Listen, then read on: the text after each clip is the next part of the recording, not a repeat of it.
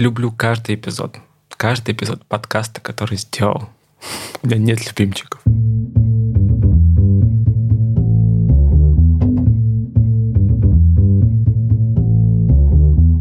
Привет! Я Валя Стратанович, и это 126 выпуск подкаста Make Sense. Вместе с гостями подкаста мы говорим о том, что играет важную роль при создании и развитии продуктов.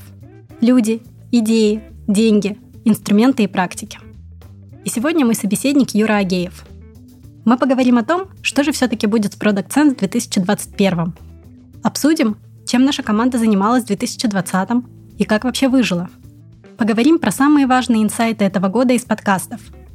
И еще обсудим инсайты, которые вынес Юра из чтения книжек – Подкаст выходит при поддержке курсов Product Mindset и конференции по менеджменту продуктов Product Sense.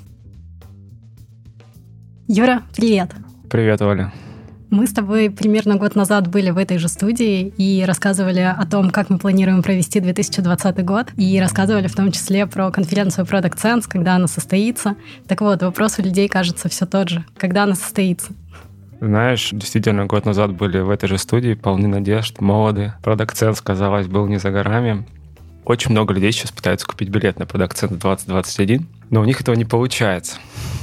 Что же случилось? Технические проблемы? Нет, ни в коем случае. Это потому что ответ на вопрос, когда именно он состоится, пока все еще нет. Неопределенность понемногу падает, оно все еще не упало до уровня достаточного, когда мы с твердой уверенностью сможем назвать формат и дату. Но я надеюсь, это все-таки произойдет на второй неделе января 2021 года. Так мы что расскажем. Обязательно расскажем. Но подкаст выйдет раньше, поэтому вы не узнаете. Вы знаете, наверное, если подписаны на наш канал. Да, подписывайтесь. Классно. Ну, кажется, самое важное мы выяснили. Давай перейдем теперь просто к интересному. Давай. Как прошел 2020 год для Product Sense? Давай начнем с самого начала, с хронологии событий. Как да. начался локдаун? Кажется, тогда все самое интересное и развернулось. Ну да, те, кто присоединился недавно к подкасту, возможно, слышали, что подкаст выходит при поддержке Product Sense. Эту фразу я вставляю, но мало ли, есть автоматические пропуски всего этого.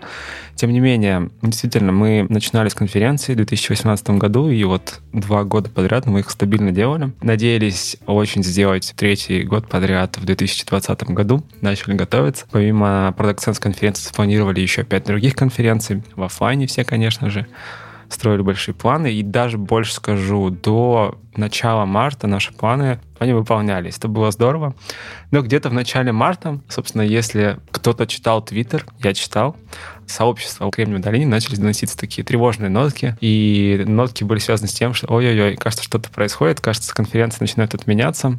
Вот. И параллельно с этим, кстати, продажи начали потихонечку темп сбавлять у нас тоже. И когда 6 марта, как сейчас помню, был, по-моему, пятница вечер.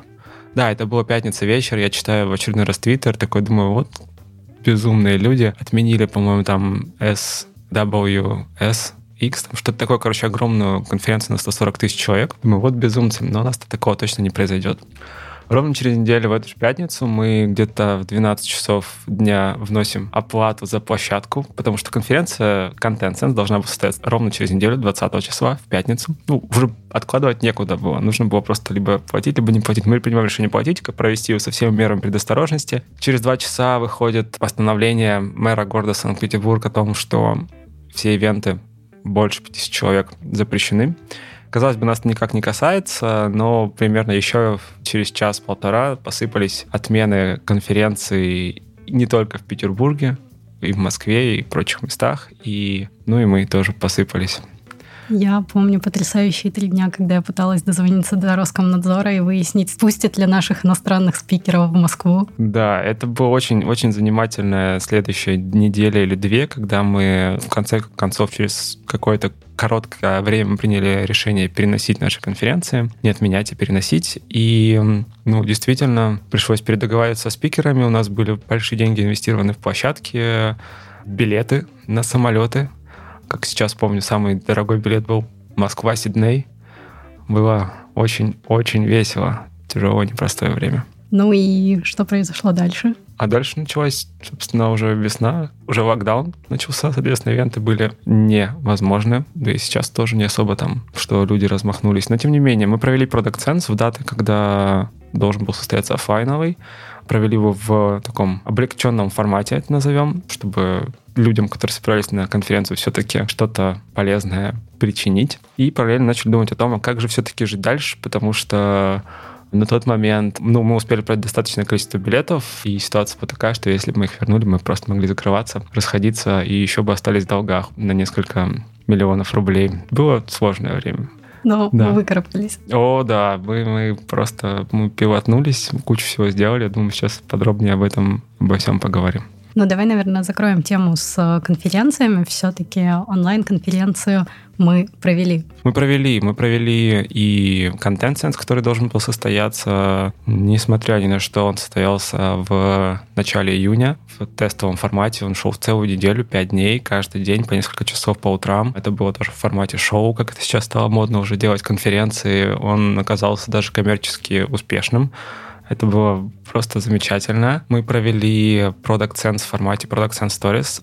Было спорное решение проводить конференцию на протяжении трех месяцев, я должен сказать. Но, Но мы справились. Мы справились. А, контент, на мой взгляд, вообще получился потрясающим. Там просто офигеннейшие полуторачасовые лекции, глубочайшее погружение в темы там, стратегии, АБ-тестов, монетизации, в общем, чего там только нет, кейсы, практика. Я думаю, те, кто обменял свои билеты, они остались довольны. Я, по крайней мере, точно остался доволен контентом, который был создан.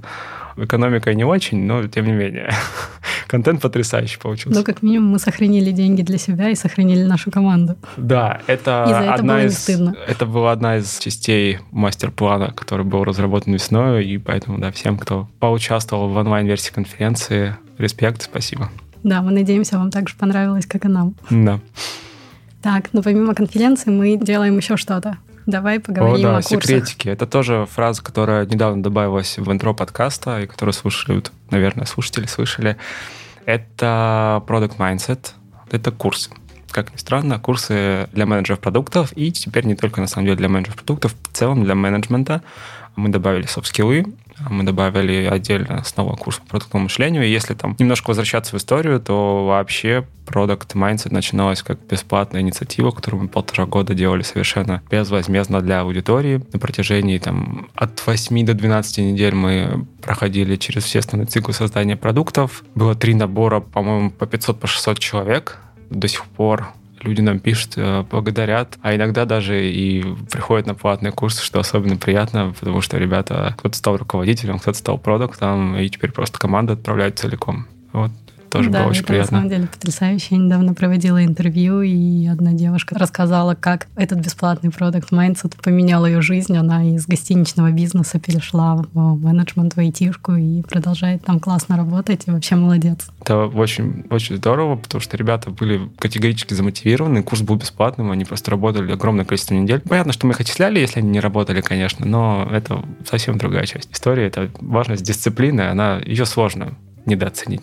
Да, и благодаря, наверное, этому и не только, и плюс еще контактам, там, нетворку, мы смогли быстро, Оля смогла быстро собрать программу нашего первого курса Product Mindset Advanced, который мы запустили 15 мая если я не ошибаюсь, сразу после майских. То есть мы там его анонсировали 22 апреля и просто за несколько недель собрали его. Мне кажется, пандемия нам в этом помогла да, очень сильно, люди... потому что люди никуда не поехали, и им было куда тратить деньги.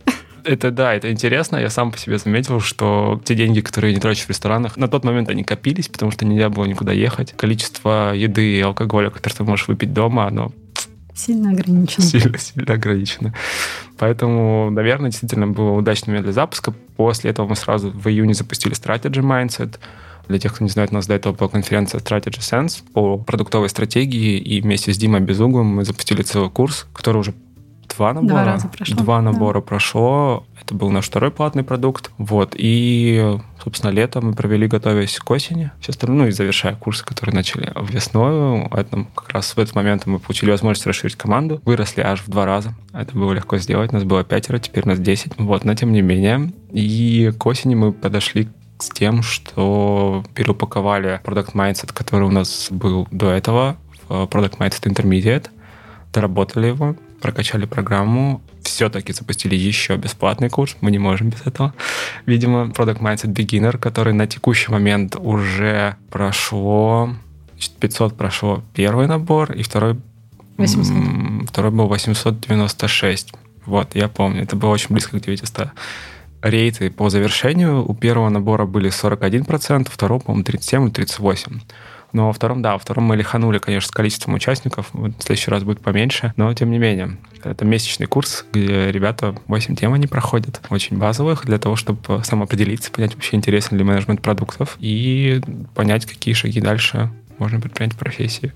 Да, и там осенью мы еще запустили People Mindset, это как раз по софт-скиллам. И, кажется, все на текущий момент. Ну, недавно мы провели интенсив по техническим Ой, скиллам, ну, в общем, который да. прошел тоже очень весело. Да. Если, если резюмировать, то мы действительно мы так подударились в образовательное направление. У нас это получается. Мы чувствуем себя пока хорошо. Надеюсь, будем продолжать. И только с надеждой смотрим в светлое будущее. Слушай, я хотела с тобой еще немножко про бигинер поговорить. Это был наш первый автоматизированный курс. Мы всегда делали все курсы с участием людей. Этот мы максимально постарались автоматизировать, и в этом нам помогал наш бот, который мы начали разрабатывать еще для других курсов, но все-таки смогли адаптировать его, доработать. Расскажи про бота, ты начал кодить. Да, это, я вот не знаю, к сожалению или к счастью, это снова продолжилось. Захотелось снова попрограммировать. Правда, в этот раз мне пришлось обернуться к тому языку программирования, который я раньше немножко презирал по разным причинам. Наверное, все-таки это была такая какая-то солидарность с программистами, бэкэндерами. Вот, это JavaScript. И действительно написали написал бота для Slack, который сейчас уже в автоматизированном режиме способен проводить образовательные курсы. И конкретно beginner, он полностью рассылает людям там задания, собирает с них тесты, результаты тестов. Там ребята прям в Slack проходят их какие-то домашки, показывают им рейтинг. То есть ребята набирают баллы за то, что сдают или не сдают что-то. И, соответственно, отчисляет, да, отчисляет людей, если они плохо себя ведут. Ну, плохо, это все, опять же, относительно. Если они вдруг не сдают тесты, и помимо этих основных механик сейчас еще докрутили кучу работу с группами. Там, группы обмениваются обратной связью по домашкам, работа с бадди, это напарники, рандом кофе для знакомств. В общем, постарались максимально конечно, разгрузить себя, потому что команда у нас маленькая, но при этом добавить ценности, которая обычно появляется в процессе общения вокруг обучения. Ну, вот если вспомнить, как мы учились в вузах, как мы учились в школах и прочих-прочих местах, в школах искусств, например, еще, да, там всегда были люди вокруг, там всегда были те же преподаватели, какие-то заинтересованные, не знаю, наставники, которые вроде не твой преподаватель, но ему почему-то интересно тебе помочь, и он хочет тебе помочь. Или просто друзья, товарищи, которые в чем-то лучше разобрались или задают тебе вопросы просто. Это все то, что вот попытались мы как-то воссоздать уже, пускай в цифровой среде, но, на мой взгляд, вот Slack как инструмент общения, он отлично становится еще и образовательной средой. Вот, и мы постарались это максимально использовать в благо. И судя по тому, что напишут люди, у нас получается. Более того, мы сейчас уже ищем применение этому всему в коммерческом таком секторе, B2B компаниях, для внутреннего обучения, для работы с вовлеченностью, лояльностью. Но это пока в плане пилота, надеюсь, получится все. Я тоже надеюсь, что обязательно все получится. Я еще хотела проговорить. Помнишь, как мы долго не могли решить делать все-таки запуски синхронными или асинхронными? И я на самом деле очень рада, что мы их сделали синхронными по итогам, потому что когда люди учатся все вместе, 800 человек в чате, общаются, обсуждают, спорят, Ой, да, это такая... спорят по поводу кейсов, как их правильно решить и почему ответ мы предлагаем именно такой.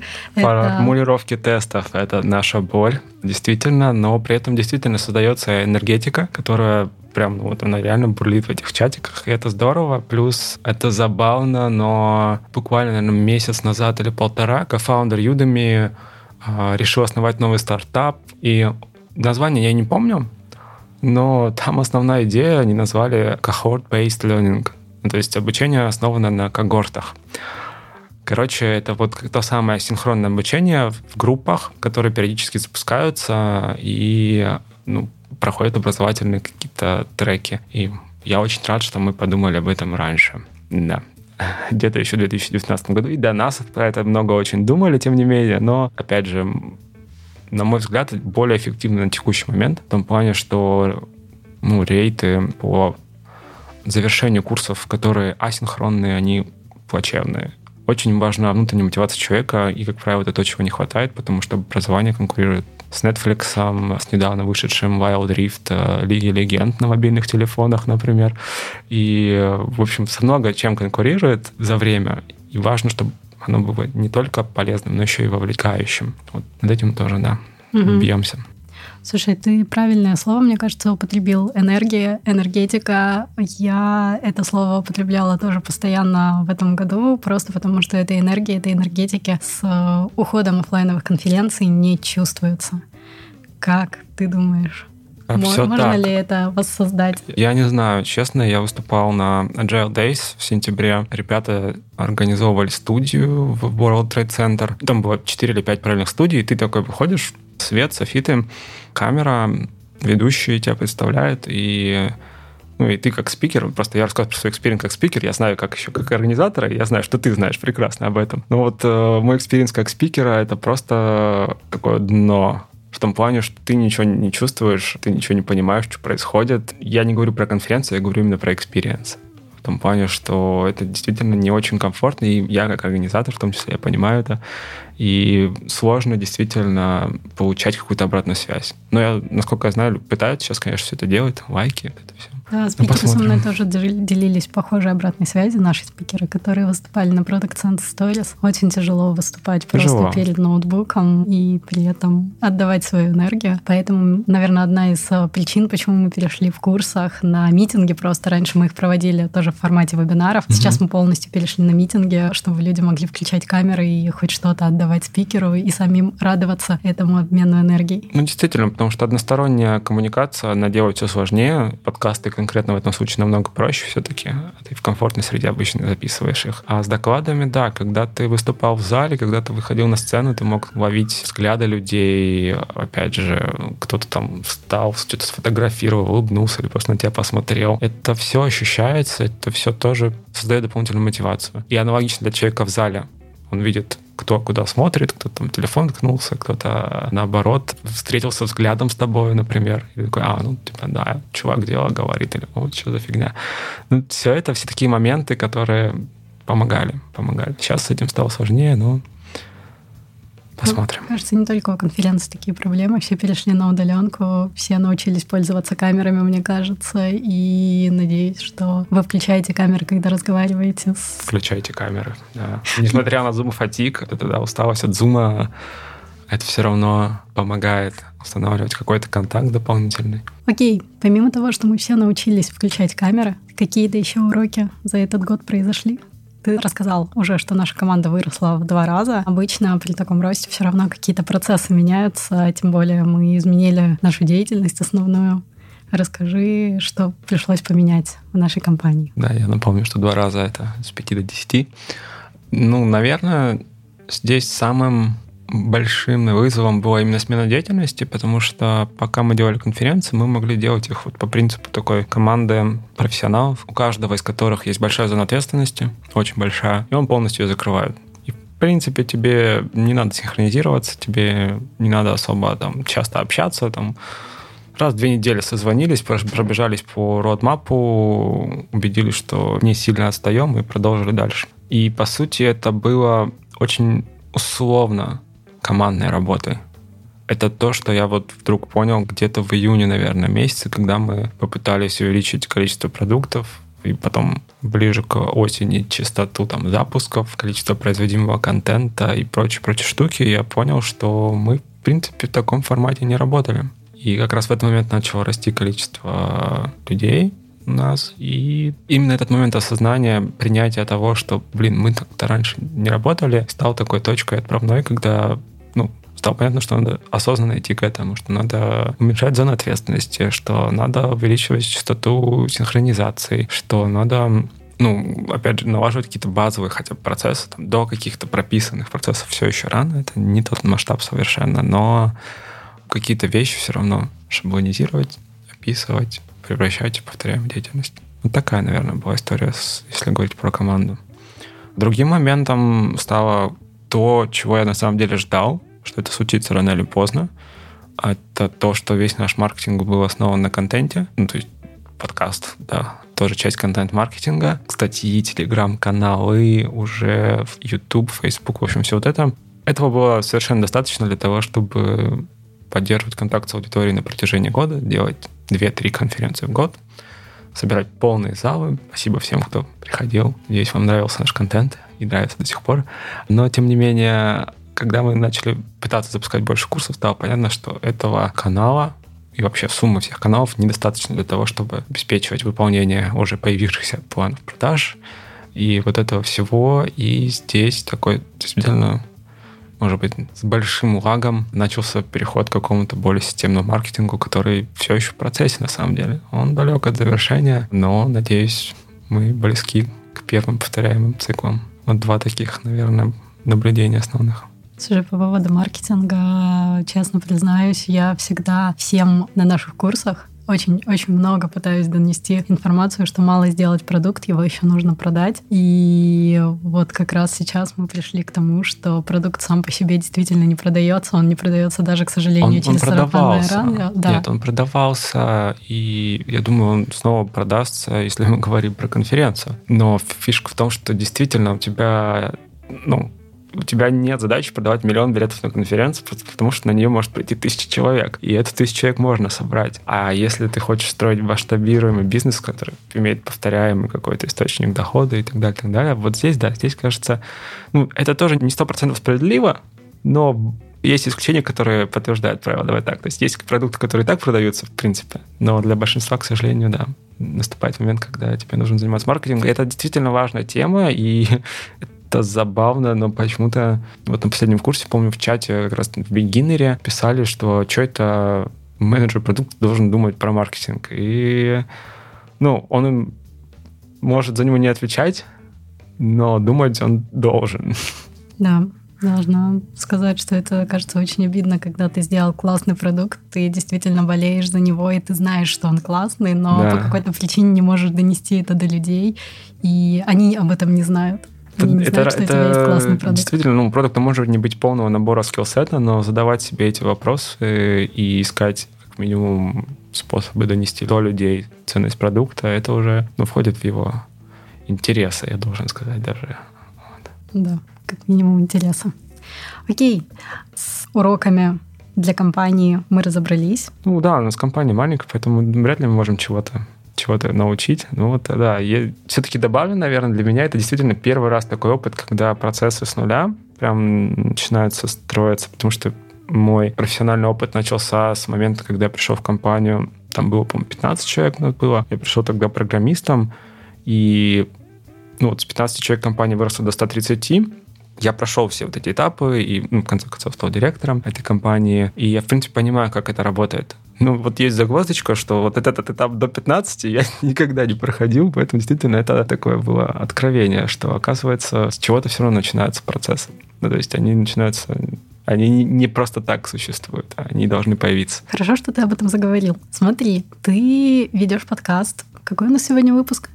Блин, я не знаю, 126 Отлично, ты провел 125 выпусков и говорил с кучей классных людей, которые да. делали очень много всего. Ты должен знать, как выстраивать процессы, и, скорее всего, с кем-то ты об этом разговаривал, плюс проводил какие-то экспертные интервью с э, лидерами рынка. И я тут хотела как раз э, подчеркнуть, что знать, слышать и уметь — это совершенно разные вещи, которым нужно учиться. Это абсолютная правда. Действительно, более того, скажу, что я постоянно задаю этот вопрос людям. Ну, вопрос о том, что 2020 год, в конце концов, сегодня, когда ребята подкаст вышел, надеюсь, слушают нас.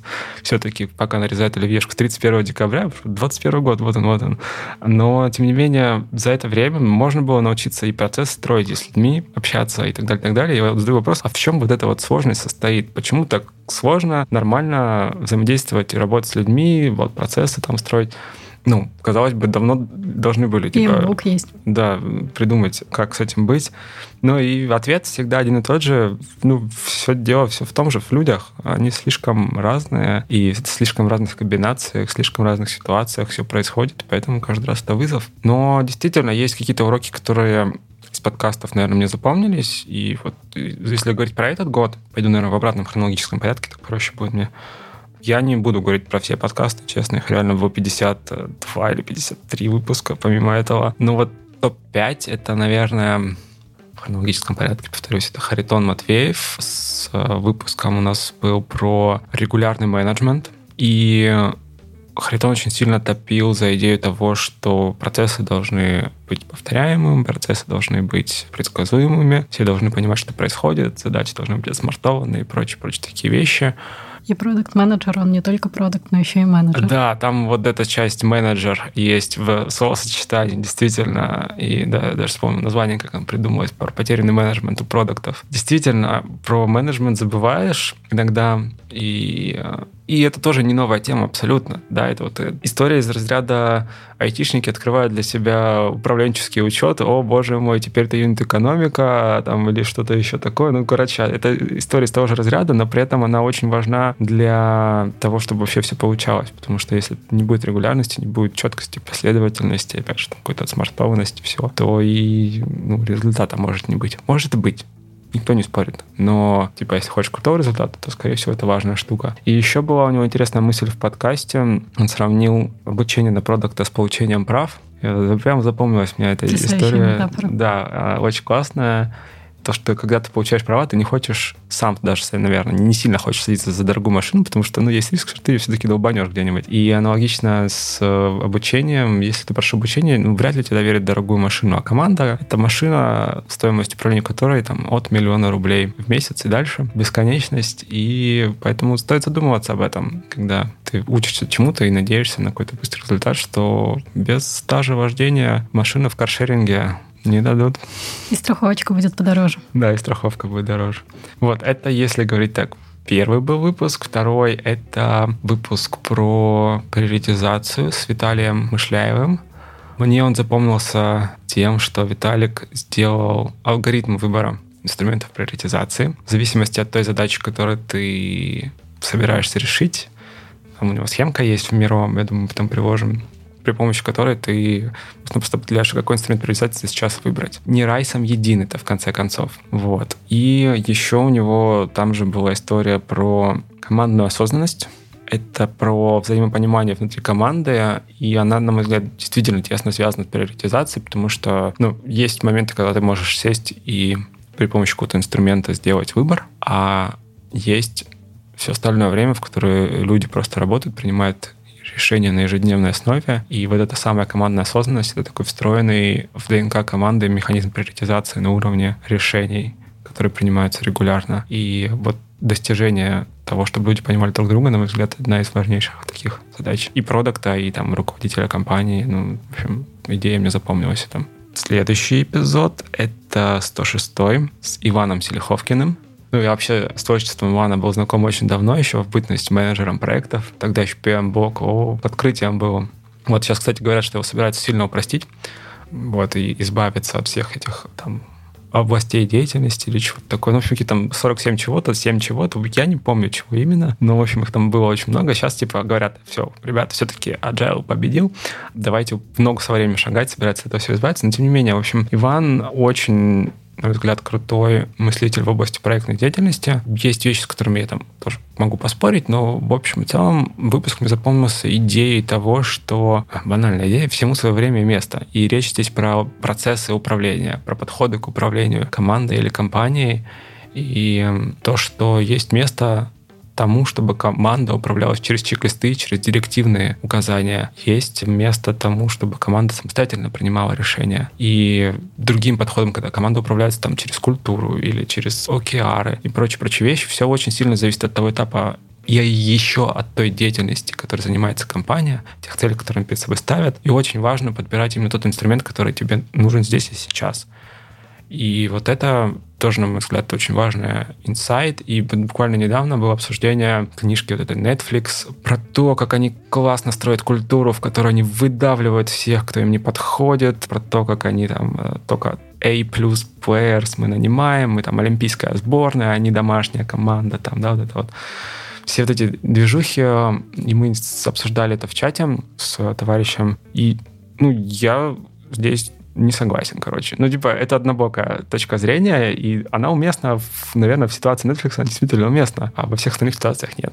Есть, наверное, чему поучиться и, типа, там, заразиться этим всем, но здесь я вспоминаю фильм «Человек, который изменил все», Moneyball, где очень ярко иллюстрируется, что все это на самом деле очень зависит от того, чего ты хочешь добиться. Если ты хочешь победить, тебе не нужны многомиллионные игроки, они победят, да. Ну, если у тебя нет этих денег, но ты все равно хочешь победить, тебе нужно находить выход из ситуации. И то же самое здесь. Если нет много миллионов долларов на суперпрофессионалов, собирай команду из того, что можешь, и делай это максимально эффективно, применяй те процессы, которые ты должен применить. Если это чек-листы, значит чек-листы. Если это OKR, значит OKR. Но важен результат. Мне кажется, это очень правильная мысль, потому что споры ведутся не только в проект-менеджменте и не только в области процессов, а любой человек, у которого заработал какой-то фреймворк, мне кажется, ну стремится ну, да, нанести быть пользу его окружающим. евангелистом. Да, наверное, так. Ну вот да, агностиком, да, фреймворк агностик подход. Вот и поэтому, кстати, предыдущий я вспомнил про Виталика. Он на самом деле дополняет эту же самую мысль. Ну, типа, ты выбираешь инструмент под задачу, а не наоборот. Ну, вот, собственно, да.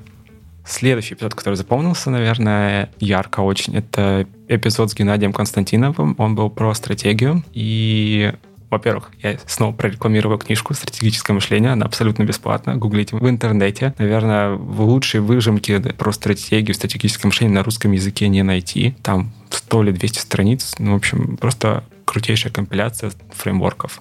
и меняет с авторскими, да, и с авторскими важное. мыслями. Более того, вот и там две мысли, которые мне запомнились из подкаста. Первое это про стратегические вопросы что в разное время были разные стратегические вопросы, на которые должна была ответить компания, чтобы быть успешной. Сейчас это вопрос бизнес-модели. Ну, то есть главный стратегический вопрос, на который должна ответить компания, какая у нас бизнес-модель. И от этого всего остального у тебя уже простраиваются все остальные процессы и так далее, и так далее. Ну, я почему запомнил то, что важно этот вопрос задавать периодически. Нас бизнес-модель, в чем она заключается, а что именно мы продаем, а кому мы продаем. Ну и там дальше вот по Lean Canvas мы, собственно, можем пробежаться. Но, тем не менее, главный вопрос, в чем бизнес-модель состоит, его надо постоянно задавать постоянно отвечать на него самому себя. И другая штука — это принцип Мерлина. Звучит очень магически. Наверное, поэтому мне и запомнилось. Он заключается в способности смотреть на настоящее с точки зрения будущего. Идея, если кратко, такая, что ты сначала определяешь, где ты хочешь оказаться в будущем, будущем, например, через 10 лет, потом через 5 лет, через 3 года, через год, и смотришь на свое настоящее, а чего тебе не хватает для этого всего. На мой взгляд, очень классная идея. Я пытаюсь ее применить. У меня пока в голове не укладываются такие длинные промежутки времени. Не получается, честно. Да вот до 10 лет пф, это космос. Дальше года пока нет. Не работает эта смотрелка, но я надеюсь, что это тренируемый навык. Ну, тут на самом деле, кажется, спорят люди, нужно ли вообще смотреть так далеко, если у тебя Все очень история быстро меняется. компании, да, все, нет, история компании всего два года, нужно ли тебе заглядывать а, на 10 лет Это вперед? мысль из другого подкаста, не Product Sense, но да, это мысль из подкаста Интеркома. Там ребята, да, это тоже где-то я выписал себе цитату, что срок, на который планируется roadmap, пропорционален сроку жизни компании. И если у тебя компании там X месяцев, то, возможно, roadmap всего лишь две недели должен у тебя быть, и все, не больше. И даже вот в предыдущем выпуске, кстати, мы тоже с Сашей Бравко обсуждали, и он рассказывал, как они справлялись с пандемией. Они делают вебинар.ру, ну, соответственно, сервис стал востребованным в пандемии, и они сократили свои родмапы с трех месяцев до месяца. Ну, то есть это действительно в зависимости от степени определенности ты меняешь свой подход к э, тому, насколько ты пытаешься заглянуть в будущее. Ну да, Мне кажется, есть такое. у нас прям красной нитью проходит мысль о том, что нужно подбирать инструменты и адаптировать их под свои текущие ну, нужды. Сейчас следующий будет выпуск подкаста, который я упомяну. Это был выпуск с Виталием Соболевым. И он, наверное, был не очень классическим выпуском для Make Sense. Он был во многом про психологию. И там мы очень говорили про базовые установки. Это штука, про которую я узнал где-то, наверное, за 4-5 месяцев до этого в беседах с психотерапевтом но это та вещь, которая очень сильно влияет на поведение людей, поведение в жизни и там личной, и профессиональной, и конкретно, например, поведение менеджера продукта относительно того продукта, который он делает. Базовые установки — это те привычки, те механизмы психологические, иногда это психологической защиты, которые мы приобрели когда-то очень давно, чтобы справляться с тем окружением, которое нас тогда, собственно, и окружало. И оно Могло быть дружелюбным, могло быть недружелюбным, но так иначе оно было уникальным. Штука в том, что они тогда очень хорошо, скорее всего, помогли справиться со всем происходящим вокруг. И так как они сработали и продолжали, видимо, работать, обычно так происходит, до определенного момента они закрепляются очень глубоко у нас в психике, и мы продолжаем принимать решения под их влиянием. И в какой-то момент это может перестать работать может начать даже вредить. Ну, там, например, можно... Вот эта история про перфекционизм, например, или история про стремление контролировать все вокруг, или еще там история про не знаю, заработать все деньги мира, там, прочие-прочие вещи, эти установки, которые раньше, они имели смысл. Сейчас они не, имеют особого. И, на мой взгляд, вот на продукт-менеджера это очень хорошо ложится, потому что мы принимаем решения постоянно. Да, вот эти инструменты приоритизации, другие какие-то штуки, они все как раз это способ справиться с этим, с базовыми установками. Но про них надо знать. Тогда, наверное, я надеюсь, справляться мы с ним будем еще более эффективно. Вот я поэтому запомнил этот выпуск, я считаю это очень важным моментом. Да, наверное, про подкасты есть еще где-то там 47-46 эпизодов, которые вышли. Слушайте все. Надеюсь, вам да, это нравится. Пока, наверное, давай к следующей идее. Хорошо, давай продолжим рефлексию. Ты рассказал про свои любимые подкасты и про те мысли, которые для тебя показались самые интересные. Расскажи про инсайты, которые ты в этом году для себя лично вынес. Я люблю каждый эпизод. Каждый эпизод подкаста, который сделал.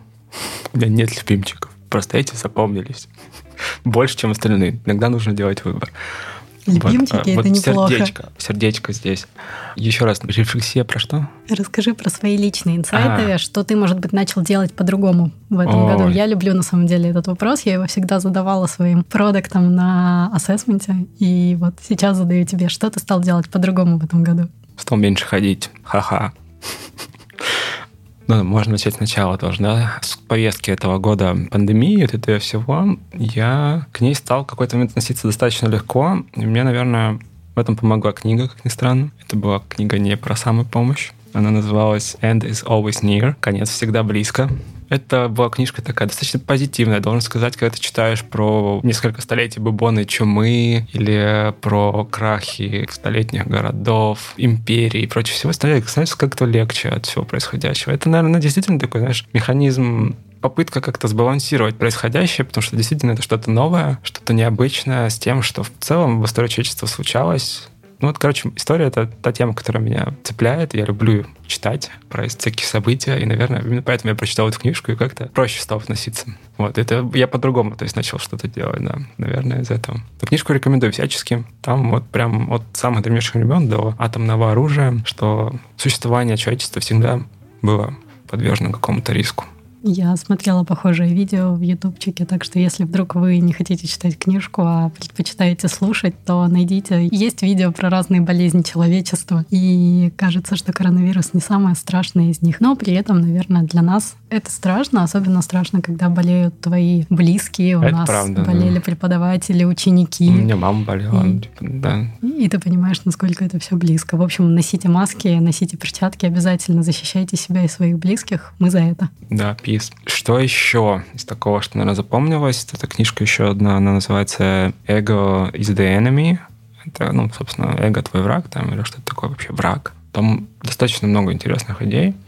Но для себя, наверное, вынес то, что ну, в какой-то момент просто во время чтения книжки, прямо во время чтения одной из глав, я понял, что мое эго защищает себя, оно говорит мне же, что, блин, да ты же крутой руководитель, да ты же все знаешь, это все. Потом такой, блин, нет, это неправда. В смысле, это было, может быть, когда-то правда, а может быть, и, типа, ты пытаешься сейчас, типа, жить на старых заслугах. Ну, короче, вот этот момент книжки, вот прямо во время чтения книжки он меня такой, воу-воу-воу, притормози, и я действительно начал относиться просто к этому вопросу по-другому. Такое было тоже инсайт, да, инсайт. Пересмотрел... Пересмотрел свои отношения к своим навыкам, вот так. Ну, типа, признал, что они не настолько хороши, как я считал до этого. То есть все страдают синдромом самозванца, а ты наоборот? Да, не, я бы очень, я есть, наверное, очень уверен в своих способностях, но при этом признавать, что я знаю, что я ничего не знаю, тоже важно. И вообще, ну, это открытая позиция, там, да, growth mindset, это все. Но вот конкретно навык, относительно навыков, это был закрытый такой вопрос, что, типа, это не подвергалось никакому сомнению, просто потому что был бы большой, типа, такой история профессиональная, профессионального такого роста. Но оказалось, что и там есть трещина. И очень хорошо, что она обнаружилась. Ой, слушай, знаешь, я еще что хотела рассказать. В общем, я в этом году тоже училась на курсах и поймала себя на мысли, что когда ты начинаешь курс, есть большой соблазн сказать, «Э, я а. и так все это знаю, и вообще вы рассказываете что-то неправильно. И тут я себя поймала на мысли, что на курс нужно идти полностью обнуленным, Абсолютно. полностью открытым. И просто попытаться впитать то, что тебе говорят, не подвергая это какому-то критицизму, а потом уже отрефлексировать и понять, что ты можешь применить, что для тебя близко, и вот разобрать это все. Я согласен с этим подходом. Критическое мышление – это потрясающий навык, но он может мешать учиться сильно. Но опять же, там всегда есть вопросы, но и, там, так далее, так далее. Короче, ты можешь решить довериться чему-то, книжке, автору, курсу и так далее, так далее, получить эти знания, попытаться их применить, потом сказать, что-то какая-то фигня, это не работает. И в этот момент уже с этим совсем разобраться. Я сейчас тоже вспомнил вот еще одну мысль из подкаста с Геннадием Константиновым. Она была про бизнес, идеи, гипотезы, и на самом деле на целом про продукт менеджмент наверное. Сам механизм продукт менеджмента заключает в себя, точнее, не все продукт менеджмента, а вот исследование идей, там, интервью и прочего. Это механизм, который постоянно сталкивает тебя с реальностью, бьет по твоей мотивации, бьет по твоим всем вот этим устремлениям. Вот это постоянно критическое отношение к миру, да и к жизни, наверное, это просто такой антимотивационный механизм. И, с одной стороны, это хорошо, это прекрасно.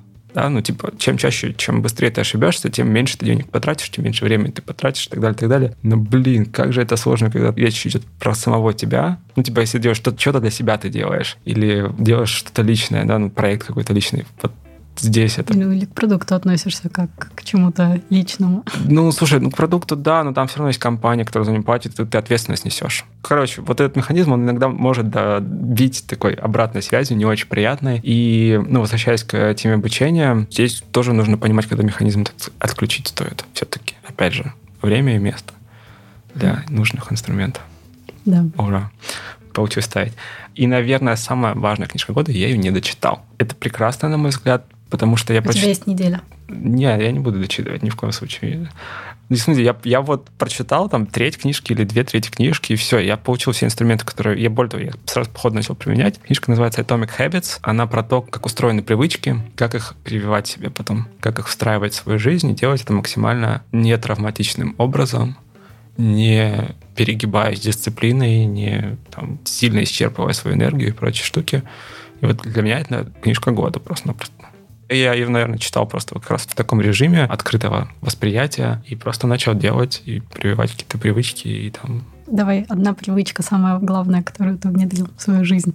Ну, наверное, это медитация. Но она вернулась, на самом деле, просто до этого я уже занимался этим где-то с августа месяца по часу в день без перерывов. Я пока не знаю, что это мне дало, но я чувствую себя как-то спокойнее, так, на релаксе. Стал лучше к себе относиться. Ну, в общем, посмотрим. Надеюсь, будет какой-то еще эффект. Говорят, там еще мозг, стенка где-то там утолщается. Не знаю. Потрясающе. Но да, это про то, что там есть прям инструменты в этой книжке, Atomic Habits, как самые разные привычки, в том числе профессиональные, на самом деле. Ну, видишь, я вот назвал вот эту, а есть еще одна привычка, например, которая там, это планирование дня. Ну, типа, я тоже просто зацепил ее за соседние действия, там, налить чаю утром и запланировать день. Хоба, работает. Класс. Если у вас есть привычка, которую вы давно хотели внедрить, то читайте книжку и вперед. Самое время с начала года это сделать. Да, но даже если понедельник начинается, нифига не начинается, ребята, нет, начинается в любой момент.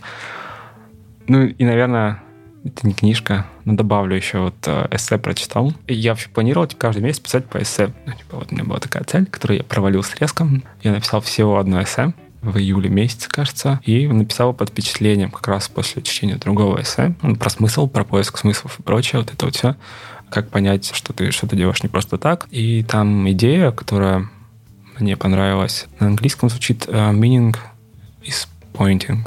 Если пытаться перевести его на русский как-то осмысленно, то, наверное, смысл в связях, в исходящих каких-то связях от одной идеи к другой. И если приводить пример, можно попробовать разобрать, что можно попробовать разобрать. Давайте разберем занятия спортом, например.